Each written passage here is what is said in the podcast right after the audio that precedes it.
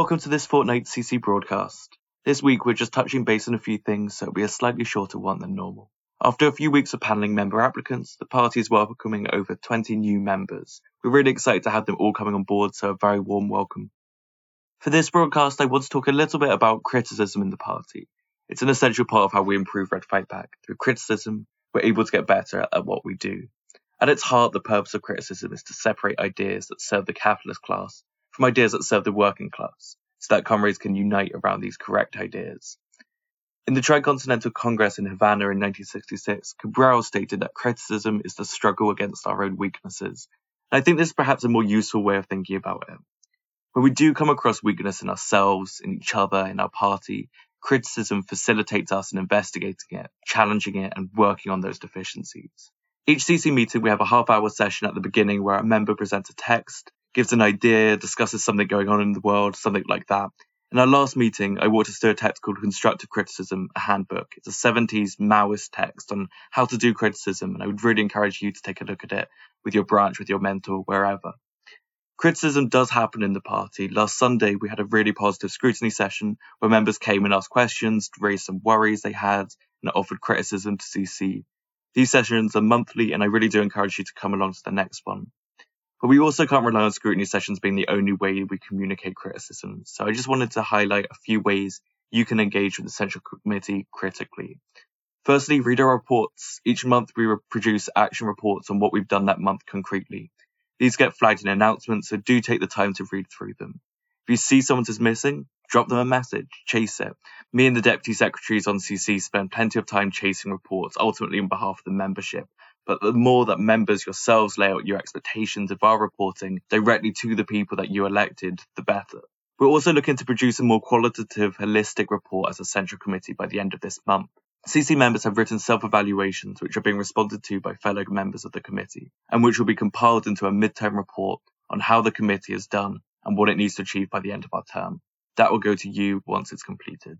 Another way you can engage with the Central Committee is as a branch or a caucus. Recently, South London spent some time going through our reports and compiling questions as a branch. It doesn't have to be for a scrutiny session. Your branch is more than welcome to look at an area of CC work whenever it wants and collectively raise criticisms, questions, or ideas. Another way is, as I mentioned, through caucuses, and we've got Asta AE, who is our caucus liaison secretary. So do reach out to them if you're interested in engaging as a caucus. And the last way I'd highlight is just by reaching out to one of us directly personally, I'm always really, really keen to hear from members. So if you do have worries about how things are going, generally, specifically, ideas for what the party should or could do, or just generally want to chat, find out what we on the Central Committee think and what we're about, just drop a message to me or to anyone else on the Central Committee at any time. A lot of the Central Committee's last meeting was spent going through member applicant panels, so there's not that much more to say this week. If you're a working group applicant, expect to hear back over the next week or so, but for now, I'll hand over to Sean and Angel to cover the situation in Ukraine.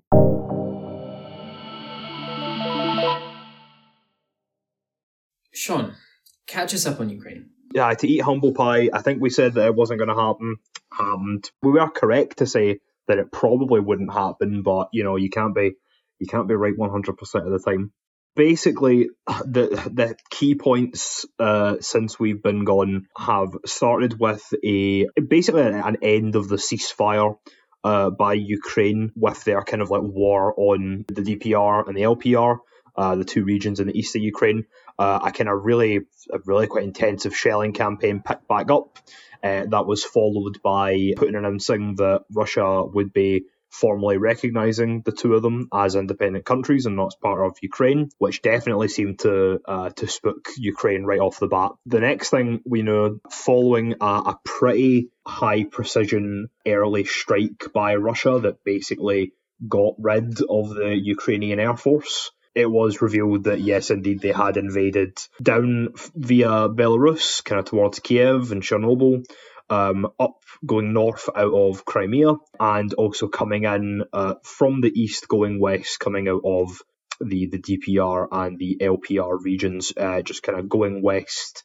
Uh, and southwest to meet up with uh, the rest of them down in Crimea as well, and that uh, yeah basically takes us up to where we are. You've you've seen the the photos and videos and the maps. There's a pretty sizable chunk of uh, Ukraine no longer able to be administered by the Ukrainian government at all. uh, quite a few cities under siege, quite a few nuclear power plants no longer belong to Ukraine. Uh, the specific region, reason um, nuclear power plants are, are kind of like gone after in that way is they're usually guarded by military. Chernobyl, uh, especially, had a large, positively fucking useless uh, military detachment that, that let every single YouTube vlogger through, uh, so didn't really stand a chance. But they, yeah, they are um, quote unquote um, viable targets because of their, their military presence. Um, of course, that doesn't mean that um, targeting around nuclear or fighting around nuclear plants is is like poses much or any of a risk of something like a meltdown, right? Like that's that's a quite separate thing. You can damage the externals of a of a power plant. Like there's an awful lot of safety features in modern nuclear power plants as well. Um, like the real risk is like contamination in terms of like spreading nuclear waste or, or fuel. It's not that you're going to have like a an explosive meltdown. But it does make for a good news headline uh, like the, the headline saying that Russia had shelled uh, a nuclear power plant uh, and there was uh, fires involved. Very, very big scary story uh, until you realise that it was uh, a fire in the car park of the admin building. Yeah, um, nothing nothing too frightening in terms of the nuclear. So that's one of the big scaremongering headlines um, that there's been. Um, the real stuff, um, like huge number of internally displaced people, um, refugees, numbering in the millions. Um, that is in part like a consequence of like a fairly effective evacuation effort in a lot of places. Presumably, this has had an effect on on Nord Stream, right? Like it can't not have. So Nord Nord Stream, as in original Nord Stream, absolutely no change. Gas is still flowing. Gas is still being um, bought I'm not 100% on what currency it's being bought in. I don't know what the exact mechanism is now that Russia's been cut out of SWIFT because it probably would have been through SWIFT. Um, although Russia's not been completely cut out of SWIFT either. Touch on that in a second. But Nord Stream 2, they have indefinitely delayed the certification of, but it was already being delayed until the end of the year, until at least the end of the year prior to the invasion. So there's not really a major change with either like Nord Stream the original or Nord Stream 2, the, the sequel. We're still looking, looking pretty much at the same situation. However, what has happened is like there's really no possibility of gas being transited through Ukraine anymore currently. And so like the, the supply is being choked. Gas prices are skyrocketing. There's been like pressure put on like OPEC to increase the production of like oil and gas generally um, to sort of ease the the market a little bit. Oil producing countries are not against high prices. they do quite well at high prices, but the problem is if the prices are too high, then people are going to stop purchasing. There's a number of like manufacturing processes that are dependent on natural gas specifically, so not just on energy. Of particular importance are the production of fertilizers, depends a lot on natural gas, and uh, a lot of like metal manufacturing processes, especially you know al- aluminium, steel. So knock on effects to to transport generally, not just from the cost of fuel, but from like the cost of like vehicles. Production of vehicles has already been massively disrupted by just like the general COVID supply chain disruptions and chip shortages and things. Um, anyway, so that's getting even worse. Skyrocketing household bills from the, the price of of natural gas. There are increasing sh- like gas that um, people are buying for like to heat their homes in the US and things is becoming unaffordable there because the US is shipping so much out to other countries um, because of how high the demand is, particularly in Europe. So like there's been like like protectionists in the US calling for like shipments of gas away from the US to be like like stopped until the domestic market can be like satisfied. There was diplomats sent to Venezuela, Sean. A very interesting uh, turn of events. Literally have come crawling back. Uh, not a lot seems to have come of it. Notably, uh, two two U.S. citizens, uh, well, held in Venezuela as prisoners, um, were released, but there, there doesn't really seem to be any doesn't seem to be any reason why. It did it did follow the talks, so whether or not it was uh, it happened because of them or not is uh, not exactly clear, but it doesn't look like Venezuela got anything out of it, which Um, you know, I'm not I'm not Maduro, but I I don't know. I wouldn't be asking for nothing right now.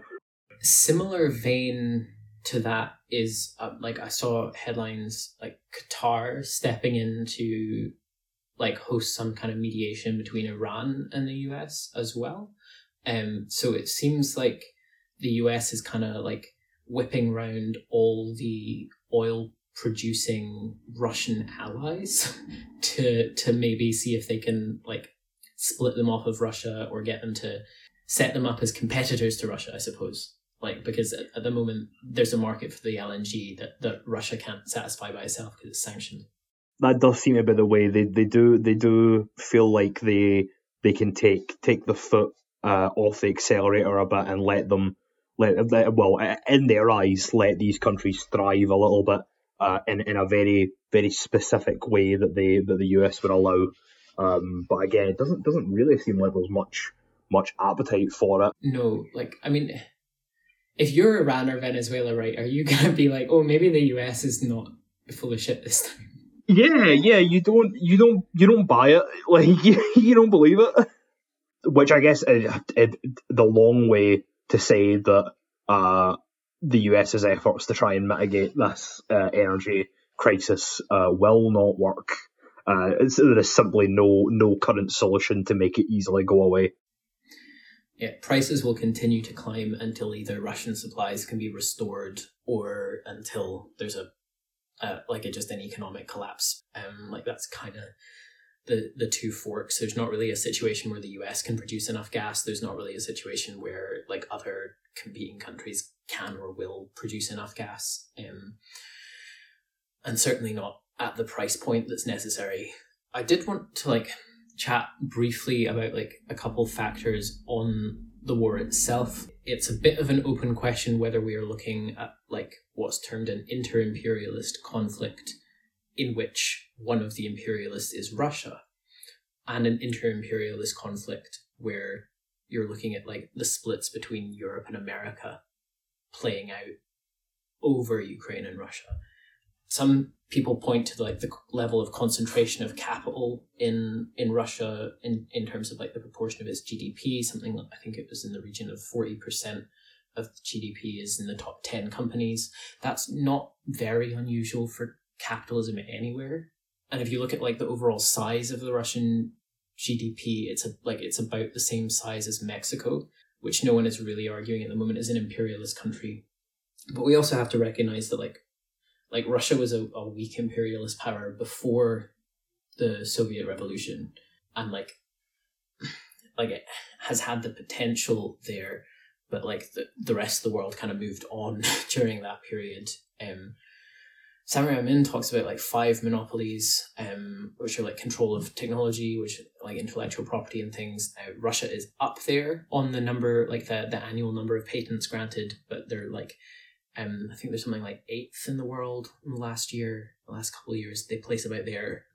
They're about part like parity with like India on that kind of thing. Also, like something that they have in common with India and another of the five monopolies that Samir Amin identifies is like possession of weapons of mass destruction. So like that's a factor too. Like the fact that unlike Libya after denuclearization, or like most other countries that don't have nuclear weapons, like where the imperialists can just go and bomb them to smithereens without facing an equivalent threat. Um, so that that gives Russia more room to maneuver.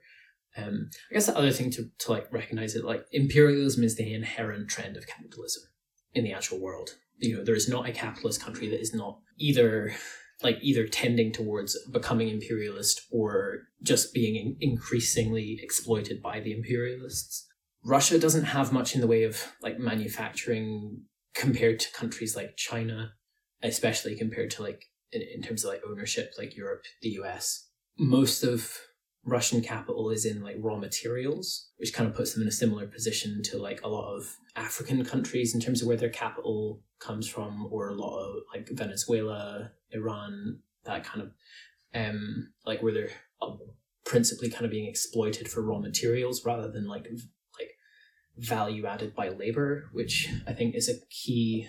Sorry, I should say value added by labor in the manufacturing process, obviously extraction of raw like raw materials is labor intensive as well.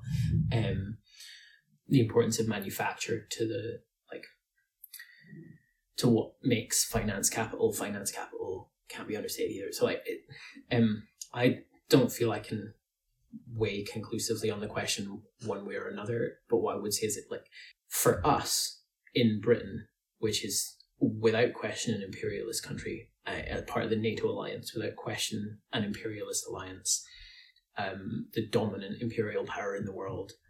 Like it doesn't matter very much whether we conclude Russia is imperialist or whether we conclude Russia is not imperialist or whether we come up with some kind of semi-feudal, semi-imperialist type um, like judgment.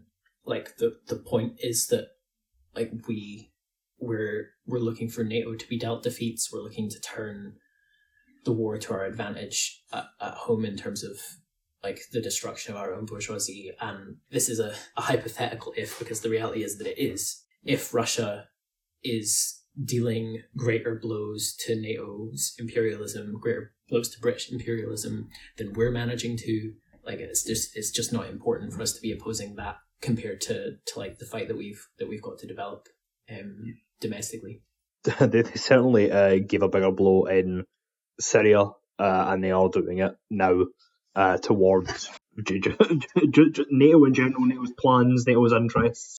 Syria is a fantastic example, right? Because what actually the majority of the organized or, or semi organized quote unquote left in Britain was doing with Syria was sending people to go and fight on behalf of NATO against the Assad government.